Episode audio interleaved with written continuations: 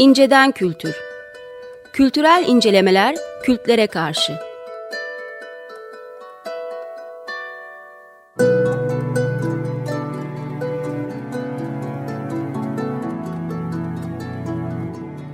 Hazırlayıp sunanlar Mesut Varlık ve Gökhan Aslan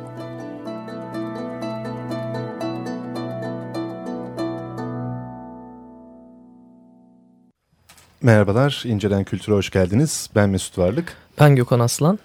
Ee, bu akşamki konuğumuz e, Ali Nesin. Ali Hocam hoş geldiniz. Hoş bulduk. Ee, sizi daha çok e, tabii ki matematik e, denilince Türkiye'de e, akla ilk gelen e, isimlerden birisiniz. Ama onun haricinde de e, önce Nesin Vakfı daha sonra da Matematik Köyü e, üzerinden e, insanlar ta tanıyor ve tabii ki e, bir anlamda babanızın e, şeyini e, ülke gündemine dair e, uyanık olmayı ve e, takipçi olma e, misyonunu e, devam ettirir e, bir şekilde e, gündemle ilgili açıklamalarınız e, üzerinden de tanındığı ve hı hı. E, duyulduğu tartışmalar yarattı. E, bir matematikçi olarak e, yaptığınız açıklamalarda işte başörtü olayında olsun, diğer mevzularda olsun vesaire hayli tepki çektiniz. Bir vakfın hatta iki vakfın artık yöneticisi olarak bir matematikçi olarak e, politikaya e, bu şeyiniz e, ilginin haricinde müdahale ve bir şey söyleme ihtiyacınızdan isterseniz başlayalım. Evet. Evet yani, ilginç bir soru. Gayet kenara çekilip kendi işinizi e, matematikle uğraşmaya devam edebilirdiniz. Aslında bütün niyetim buydu. Benim başka bir niyetim yoktu. yani ben bilerek Türkiye. isteyerek e, güle oynaya bu demeçleri vermiş falan değilim. Ama yani belli bir makama belli bir yere geldiğiniz zaman toplum sizden bazı şeyler istiyor. E, mecburen de söylüyorsunuz yani bunu söylememek bazen de çok vicdanlı yer alıyor insanın. Yani benim başıma geldi hatırlıyorum bir işte bir imza kampanyası bir şey geliyor. Ya dedim şimdi başıma şimdi bela alacağım dedim. Çünkü nesin vakfı zarar görüyor bundan. Yatıyorum gece oluyor genellikle. Yatıyorum. Uyuyamıyorum. Yani vicdanım rahatsız oluyor. Yani benim bunu yapmamaya hakkım yok diyorum. Babam olsaydı böyle bir şey, böyle bir hesap peşinde olmazdı o. Ve gidiyorum atıyorum, basıyorum imzamı. Ve ertesi gün yani kıyametten koptu oldu. Yani baya baya baya kıyametten koptu. Ee, yani tabii babam korkmazdı çünkü sonuçta vakfı babam kurmuştu. Şimdi ben batırırsam vakfı babası kurdu, oğlum batırdı Oğlum derler. Batırdı der. Yani ben e, yani babam batırsaydı o kurdu, o batırdı. Kimsenin söyleyecek lafı olmazdı. Ama ben başarmak zorundayım. Başarmak için de bazı hesap kitaplar yapmak zorundayım. Bunu da yapmak istemiyorum. Bu e, iyi bir insanın, doğru bir insanın yapabileceği hesaplar değil bunlar. Böyle bir ikilem içindeyim doğrusu. Yani ben bu cevaptan biraz da şey anlıyorum. Türkiye'de zaten hali hazırda bir politik hareketlilik var. Ee, bir sürü e, tartışma konusu, çatışma konusu var ve bir yere geldiğinizde bir şekilde siz de vicdanlı biriyseniz e, sizden size ricalar, talepler geldiğinde bu anlamda bir şekilde e, katılımcısı oluyorsunuz. Ya şimdi Türkiye çok heyecanlı bir ülke. Hı hı. Yani Avrupa'da, Almanya'da, Amerika'da, İngiltere'de nereye giderseniz gidin bu kadar fazla insanların gündemle meşgul olduğu, hı hı. E, gündemle hakkı, gündem hakkında bir fikri olduğu bir ülke daha yoktur. Yani Amerika'ya gidip de işte Suriye problemiyle ya da Meksika problemi ya da Kanada problemi, Fransa'da Cezayir problemiyle bilmem ne falan. Yani insan konuş, bana ne derler? Yani hiç umurlarında bile olmaz. Hı hı. İlk kelime konuşamazsın. E, Türkiye'de kim hangi seviyede insan, insan olursa olsun. Manava, kasaba, kapıcı, şoför ve nereye gidersen git. Hepsi konuşur. Hep, hepsiyle konuşacak bir şey bulursun. Ve hepsinde aşağı yukarı ilginç, söyleyecek ilginç bir şey vardır yani. Ben, ben böyle bir ülke görmedim. Bayağı gezdim hayatım boyunca. Hayatımın yarısı yurt dışına geçti. Ama Türkiye kadar insanların gündemle meşgul olduğu, e, insan politi, politize olduğu, bakın kaç oy verildi en son seçimlerde? Yüzde doksan aşmıştı. Yüzde doksan iki, yüzde doksan üç falandı. Evet. Bu e, büyük bir rakam bu. Avrupa ortalamasının üstünde. Yani çok üstünde. Yani bu yazın yapılmıştı üstelik. Bir sürü insan da yazlıktaydı. Şurada, şurada buradaydı. Demek ki yani yüzde 96, yüzde 97 olacakmış. Bu demektir ki insanlar e, geleceğini ellerine almış demektir. Benim de oyun var, benim de sesim var, benim de söyleyecek lafım var. E, bunu diyorlar ve de, bence bu çok olumlu bir şey, çok e, müsbet bir şey bu. Hatta bayağı HSYK'nın yapısını bile tartışıyoruz. Yani bayağı teknik hukuki yani konuları. Evet, evet, evet. Anayasa evet, geçtim bayağı bazı yönetmelikleri bile tartıştığımız evet. oluyor. Gündemimize düşüyor evet, yani. Evet HSYK diye bir şeyin yani, yani. yani yurt dışında bir insan bilmez ülke nasıl evet. yönetiliyor, ne oluyor, ne bitiyor. Yani Türkiye'de herkes bunun farkında. Ama ben e, bilimsel faaliyette bulunmanın bir şekilde politikliği üzerine de aslında düşünmemiz gerekiyor mu burada diye düşünüyorum. Çünkü e, birçok en bunun bilinen e, örneği evrim tartışmasıdır. Ama bunun dışında da bir sürü e, bilimsel faaliyette bir anda e, çeşitli kurumlar tarafından yönlendirilmeye durumu ortaya çıkıyor. Ve haliyle orada bir politik tercih aslında. Çünkü bu kurumlar politik bir yönlendirme, bilimselden ziyade politik bir yönlendirme e, isteğiyle size geliyorlar diyelim ki çalışmalarınızı belli bir yönde belli bir fikriyata destek verecek şekilde yapmanızı rica ediyorlar. Hali bilimsel e, çalışma da herhalde steril değil Türkiye'de. Evet. Ki matematik için belki matematik politik midir sorusunu da sormak lazım. Tabii bilim kendi başına siyasi değil de yani soyutlarsan her şeyden. Hı hı. Ama siyaset bilime karışıyor dediğin gibi. E, siyaset yani siyaset tabii tarihe çok karışır. Sosyolojiye karışır. E, ama bili, e, politika tekniğe de karışıyor, bilime de karışıyor. Yani mesela şu anda TÜBİTAK tamamen mühendislerin eline geçmiş durumda. Ve başka türlü olamaz çünkü yani o e, AKP'nin geldiği ortamdan e, bir bilim adamı falan yani eğer kendi yandaşlarına kendi o kendi arkadaşlarına arkadaşını getirmek istiyorlarsa belli mevkilere o mevkilere gelse gelse mühendis gelebilir. Daha derin düşünen, daha e, temel bilimci, soyut düşünen bir, bir filozof, bir felsefeci, bir e, fizikçi, matematikçi e, bulamazlar. Ve dolayısıyla hem e, Bilim Teknoloji Bakanlığı olsun, TÜBİTAK olsun, ÖSS olsun hepsi bütün e, bilim ve eğitim kurumları Türkiye'de mühendislerin eline geçmiştir. Şimdi sadece bu bırakın politik içeriğini sadece e, belli konuma gelmiş insanların e, eğitimleri ve ve şeyleri e, afiniteleri bu sadece bu politik yani TÜBİTAK Başkanı'nın seçimi politik bir şey. İstediği kadar politik olmasa onun yani eğer onu göremiyorsan, temel bilimin önemini göremiyorsan demek ki bazı şeyleri göremiyorsun ve o konuda da bilmiyorsun ve e, başkasına yardım da istemiyorsun. Yani bir bilene de gitmiyorsun. E, zannediliyor ki işte TÜBİTAK'ın şeysi amacı daha önceki Nihat Ergün'ün amacı elektrikli araba yapmaktı. Yani elektrikli arabayla bir yere gidemezsin yani. Bir, bir elektrikli araba yapmak gibi Bilim Teknoloji Bakanlığı'nın amacı e, e elektrikli araba olamaz. TÜBİTAK'ın amacı bir zamanlar en büyük amacı yegane şeysi e, uğraş alanı neredeyse e, ne bu Fatih projesi. Hmm. Bu, yani, o, bu olamaz. Bu, bu, bu doğru değil. Bu Türkiye'nin zararında bunlar. Ee, mesela ben TÜBİTAK'ın parçalanması gerektiğini düşünüyorum. Çok büyük bir TÜBİTAK. Araştırma yapıyor. Kendisi araştırma yapıyor. Yaptığı araştırma kimisi gizli araştırma, askeri savunma falan olduğu için e, ya da haberleşme. E, kimisi de açık e, araştırma. Araştırma yaptığı gibi araştırmaya destek veriyor. Eğitim kendisi veriyor. Kampları var. Yayın evi var. E, eğitim üzerine değil mi? Dergisi var. Bir de eğitimi destekliyor. Mesela bizi reddediyor. Ne diyor? Niye reddediyor? Bunu diyor biz yapacağız diyor. Hmm. Çelişiyor kendisi. Yani çıkar çalışması var. Yani TÜBİTAK bir yandan destek veriyor, araştırmaya destek veriyor. Bir yandan kendisi araştırma yapıyor. Bir yandan eğitime destek veriyor, bir yandan kendisi eğitim veriyor. Ondan sonra bilir kişilik yapıyor TÜBİTAK. Ve e, bilim politikasını yönlendiriyor. E, bunun gibi bir sürü birçok dalda ve e, yaptığı araştırmalarda teknoloji var. ARGE var. Ve tabii ki temel bilimler var. Yani temel temel fizik yani soyut matematik var. Temel bilim var.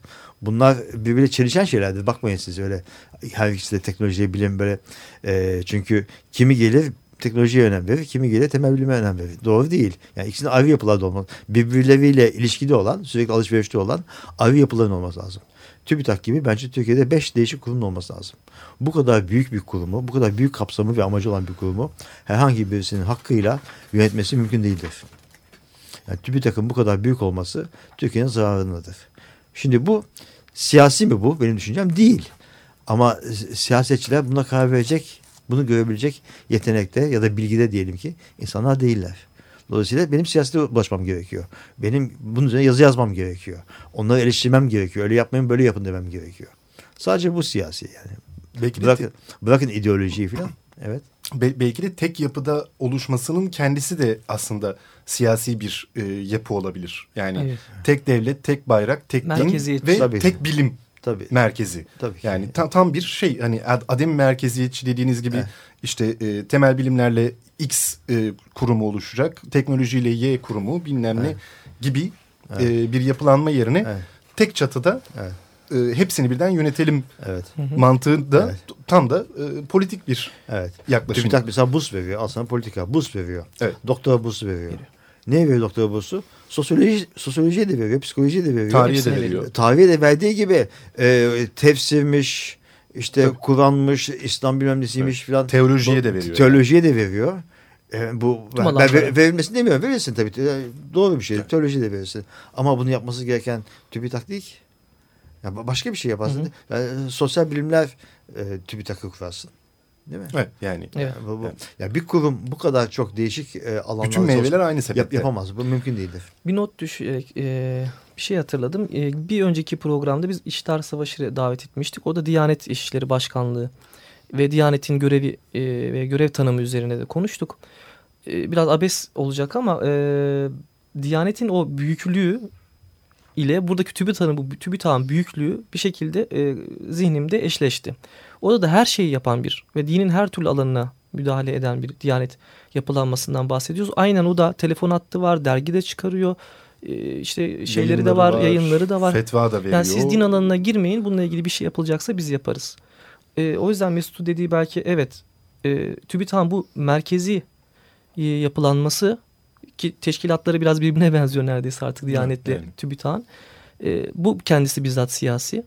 Aman siz bu da biraz daha hmm, parçalara bölünmesin elimizin altında olsun e, bir güvenmeme Şimdi, ilişkisi yani var. işte tam politik tabii o tam tam, tam siyasi o, bir şey evet. yani onun o toplum mühendisliğine girer işte Hı -hı. böyle fetva verecekler e, vaaz verecekler bunu e, bir tek elden yapılsın ve halk yönlendirilsin Hı -hı. şeysi amacı taşıyan bir bir kurum o o tamamen siyasi Mi? Ama e, TÜBİTAK tamamen siyasi değil. Hı hı. Yani yine kendi adamına gitsinler ama beş parçaya bölünsün. Yani on parça bölünsün. Neyse artık kaç parça bölünmesi gerekiyorsa. Ama bu şey değil yani bu TÜBİTAK'ın işlevinden azaltacak bir şey değil. Siz Diyanet İşleri konuştuğunuz zaman Diyanet İşlevi olsun mu olmasın mı? Onun öyle bir işlevi olsun mu? Hükümetin öyle bir işlevi olabilir mi olmayabilir mi? Sorusu gündeme geliyor. TÜBİTAK konusunda böyle bir soru gündeme gelmiyor. TÜBİTAK gibi bir kurumun ya da ona benzer kurumların olması gerekir tabii ki. Ondan hiç kuşkumuz yok hiçbirimizin. Ama yani yönetim mantığı ve Şeması. yaklaşımı aynı olduktan sonra Bu daha ona, çok... ona ayrılsa e, TÜBİTAK 10 tane TÜBİTAK olsa ne fark edecek ki? S sadece 10 tane TÜBİTAK değil. Milletin Bakanlığı da mesela e, TÜBİTAK dahil olmak üzere bölgesel olabilirler. Hı hı. Karadeniz bölgesi TÜBİTAK. Niye olmasın? E, Akdeniz, İç Anadolu 7 bölge mi var Türkiye'de? E, Milliyetin Bakanlığı da öyle. Fransa'da öyledir mesela. Akademileri ayrılmıştır. Toulouse Akademisi, Grenoble Akademisi, Paris Akademisi falan gibi ve e, birkaç kıstası vardır belki uyması gereken federal yani Cumhuriyet'in. Ama e, her e, şey, her akademi kendi içinde özgürdür. Özelliktir. Özelliktir. ve e, sadece şey değil, üniversite değil, liseler de onlara bağlıdır. Lise, üniversite, bütün programlar o bölgenin onlara bağlıdır. Doğrusu da bu. Yani böyle olması gerekiyor. İlk, ilk olarak bunu yapılması gerekiyor. Sonra o akademilerin de tabii ki e, üniversitelere, şehirlere, bölgelere daha fazla özgürlük vermesi gerekiyor. Türkiye'de bu dediğin gibi bu merkeziyetçilik bir e, alışkanlık. Hani iktidarı evet. tek yerde toplama. E, bu tabii ki dayanılması zor bir şey iktidara geldikten sonra. Çünkü eğitim çok güçlü bir kurum. Yani e, kaç milyon öğrenci var? 20 milyon öğrenci var galiba Türkiye'de. 20 milyon öğrenciyi, e, genci etkileme şansına sahipsin. Bunu elini tersiye çevirip atmak evet. bir e, e, politikaya soymuş birisi için mümkün değil. Politikaya soymuş kişi zaten bunun için oradadır. Çok çok cazip bir kart. E, inanılmaz cazip bir, bir kart. Ve e, yani şey gibi bu işte yüzde on barajını değiştirmek gibi. Evet. Yani muhalefetteyken değişsin dersin tabii ki. BDP değişsin der. Yarın gelsin BDP bakalım değiştirecek mi? Yani, yani kendi başından vurmak gibi bir şey olur. Evet, evet, Ama bu bunu yapmak belli bir olgunluk gerektirir. Yani bunu yapabilmek. Yani oraya gidip de kendi aleyhine karar alabilmek. Bir daha seçilmeme Şan, hilafına. Evet, evet, evet. Yani bu bu bir e, daha çok bir misyondur. Bir e, demokrasi misyonu. Yani bu bambaşka bir karakter gerektirir ki Türkiye'de böyle politikacı yok. İsmet, e, İsmet İnönü diyorum. E, Erdal İnönü vardı. Evet. Bunu yapabilecek şeyde. Ecevit bilmiyorum emin değilim ama Erdal İnönü kesinlikle e, kendi şahsi çıkarını hatta partisinin çıkarını düşünmeyen e, niye? Çünkü e, soyut bilimci, temel bilimci Hı. ondan yani daha ilerisini görüyor. Evet yani o hakikaten ki zaten e, vefatının ardından da bu e, yönüyle çokça şey yapıldı, e, evet. e, konuşuldu ve e, tartışıldı. Ama e, bunun üzerinden sizin e, işlerinize atladığımızda e, örneğin matematik köyü e, gibi bir şeyiniz var. E, kendi ellerinizle e, doğurup büyütmeye e, çaba gösterdiniz. 7 yıl oldu galiba değil mi? 2006. 2007. 7 pardon. 2007 işte 6-7 yıl evet, evet. olmuş e, gibi. E, orada oturtmaya, yerleştirmeye çalıştığınız sonuçta bir yapı için 6-7 yıl e, hayli emekleme e, dönemi. Evet. E, oradaki e, oluşturmaya çalıştığınız e, yapıs, yapı mantığı nedir?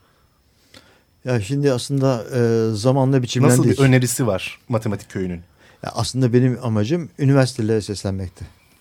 Hı. Yani üniversiteler ben yaz okulu yapıyordum her yıl 10 yıl boyunca. Kendi öğrencilerime ilk 7 yıl. Ondan sonra son 3 yılda bütün Türkiye'yi açtım. 60-70 kişi bir yere gidiyorduk. Deniz kenarı genellikle ama her zaman deniz kenarı olmuyordu. Ee, Karadeniz, Akdeniz neyse bir yere hatta dağ başı gidiyorduk. Ee, yaz okulu yapıyorduk 6-7 hafta süren. Ee, minimum para harcayacak ama rezil oluyorduk gittiğimiz yerde. Yani e, orada çalışamıyorsun, orada yemek yiyemiyorsun, orada bilmem denize giremiyorsun, orada üstüne açık yürüyemiyorsun, oturamıyorsun falan. Bir de tabii bayağılık. Tam ders yapıyorsun bir yerde birileri göbek atmaya başlar. Düğün olur, şu olur, bu olur. Dedik ya kendi köyümüz olsa ne güzel olur. İşte böyle bir yer kurduk ve üniversitelerde yap, amacım. Sonra talep oldu. Talep olunca liselilerde e, iki program yaptım liselilere. E, TÜBİTAK sağ olsun o zaman destek oluyordu. Hmm. Ee, sonra birdenbire kesti desteğini. Kesince ne yapacağımı şaşırdık tabii. Yani ne yapacağız ki? Ee, temel bilim okuyanlar Türkiye'de parası olan kişiler değillerdi yeah. ki. Böyle bir temel bilim bir meslek değil çünkü. Ee, lise, liselerden para geliyordu. Lise, lise, lisenin anaları babaları para veriyorlar.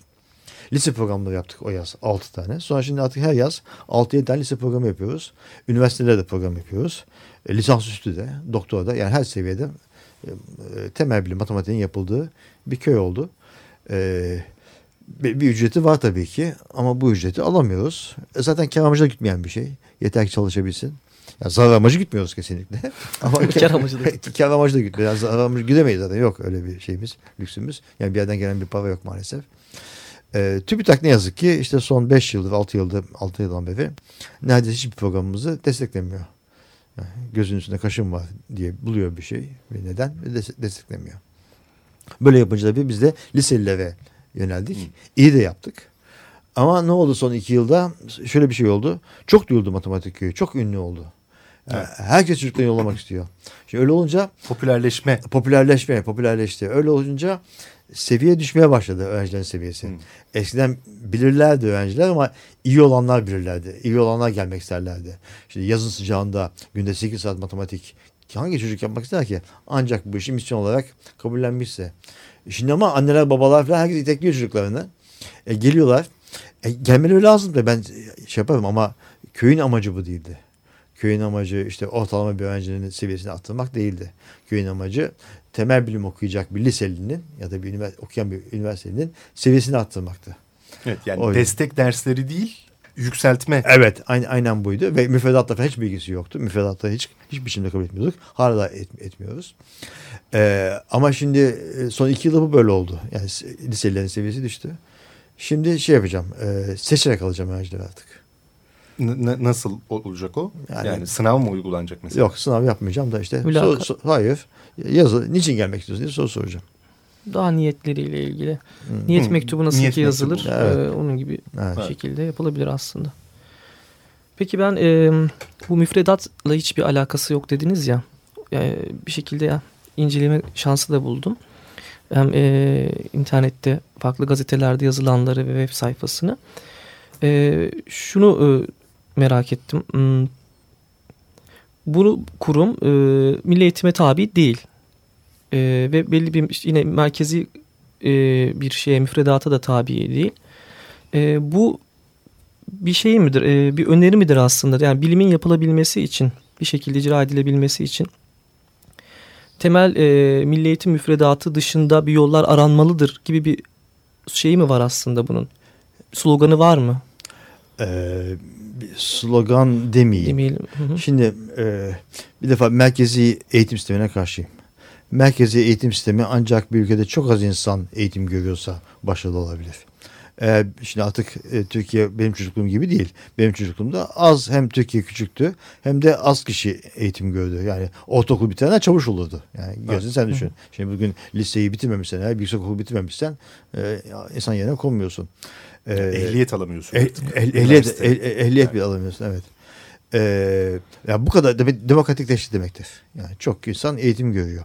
Ama bu kadar insana 20 milyon insana tek elden eğitim vermek, eğitimi tek elden biçimlendirmek hiçbir şey doğru değildir. Dolayısıyla ben de çıkıp da eğitim öyle değil böyle yapılmalı dersem eğer ben de aynı yola sapmış olurum. Ben de derim ki sizin fikriniz iyi değil benim fikrim iyi. Siz merkezi eğitim sistemini kendi fikrinize göre değil benim fikrime göre biçimlendirin derim ki bu doğru olmaz. Benim söylediğim şu. Eee eğitim hiçbir şeyde merkezi olmalı, olmamalı. Değişik e, eğitim sistemlerine, değişik e, e, öğrenci türüne e, gerek e, bilinç düzeyinde olsun, bilgi düzeyinde olsun, zeka düzeyinde olsun, davranış düzeyinde olsun, ekonomi düzeyinde olsun değişik türden insana eğitim sistemi seslenebilmeli. Bizim köyümüzde bilim adamı olmak isteyenler. Yani bir, bir yerde bir elit eğitim bizimkisi. Elit eğitim ama elitlere değil. Yani zengine, kuvvetliye, güçlüye falan değil. Ama bu yolu seçmiş olanlara. Hiçbir zaman ben köye geleceklere sen iyi misin kötü müsün diye sormam.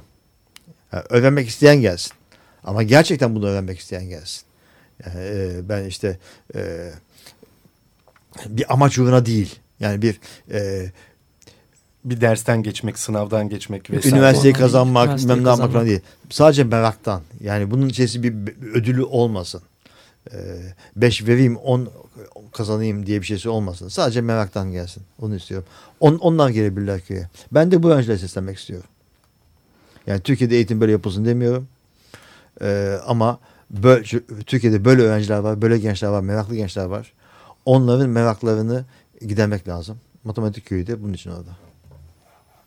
Ve e, zannediyorum matematik köyünün haricinde bir de e, sanat ve felsefe köyü niyeti Evet. söz konusu. Evet. Felsefe köyü kuruldu sayılır. Yani iş, inşası tamamlanmak üzere neredeyse. Sanat köyüne daha biraz uzağız. Ee, bu yaz programına başlayacaktık. Sevan Nişanyan üstlenmişti. Evet. Ama maalesef biliyorsunuz şu anda cezaevinde. Ee, ne yapacağız bilmiyorum. Ee, bir çaresini bulmaya çalışacağız. Ama fiziksel olarak e, felsefe köyü var artık. Evet yani şeyi e, mimarlığını Sevan Nişanyan Evet. yapıyordu. Bir de e, Sevan Nişanyan bildiğim kadarıyla hiç öyle yazılı çizili e, çalışan bir adam değil. Evet, evet, yani evet. gidip şuraya şunu yapın, buraya bunu yapın Evet. diyen bir adam. Ya e, ben de kaptım biraz. Yani, e, hatta biraz Sevan'la buluştuk. E, ben birkaç tane ev yaptım. Gayet de güzel oldu. E, yani inşaatı devam ettirebiliriz.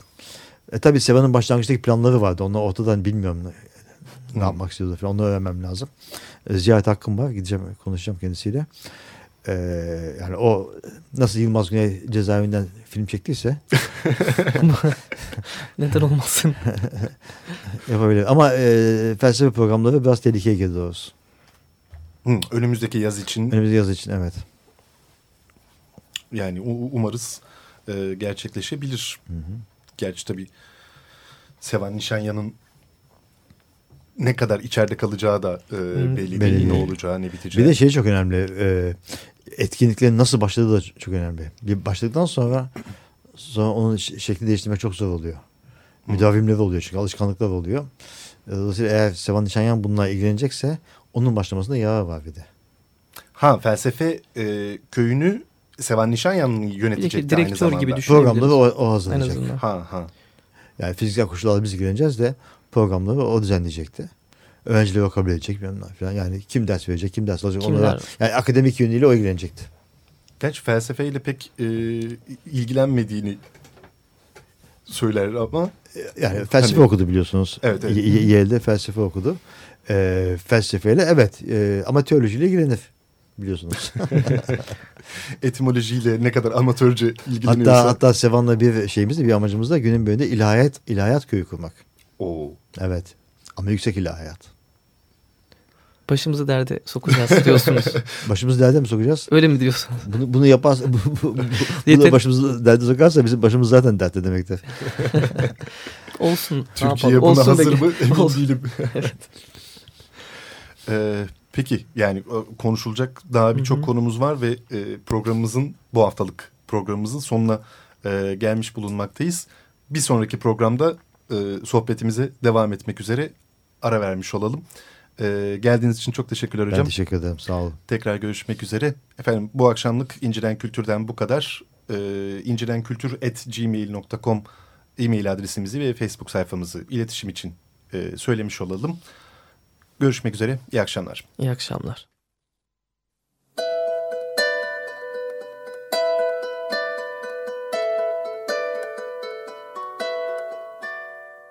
İnceden Kültür.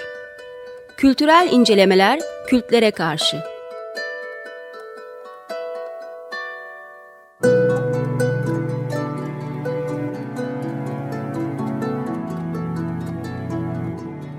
Hazırlayıp sunanlar Mesut Varlık ve Gökhan Aslan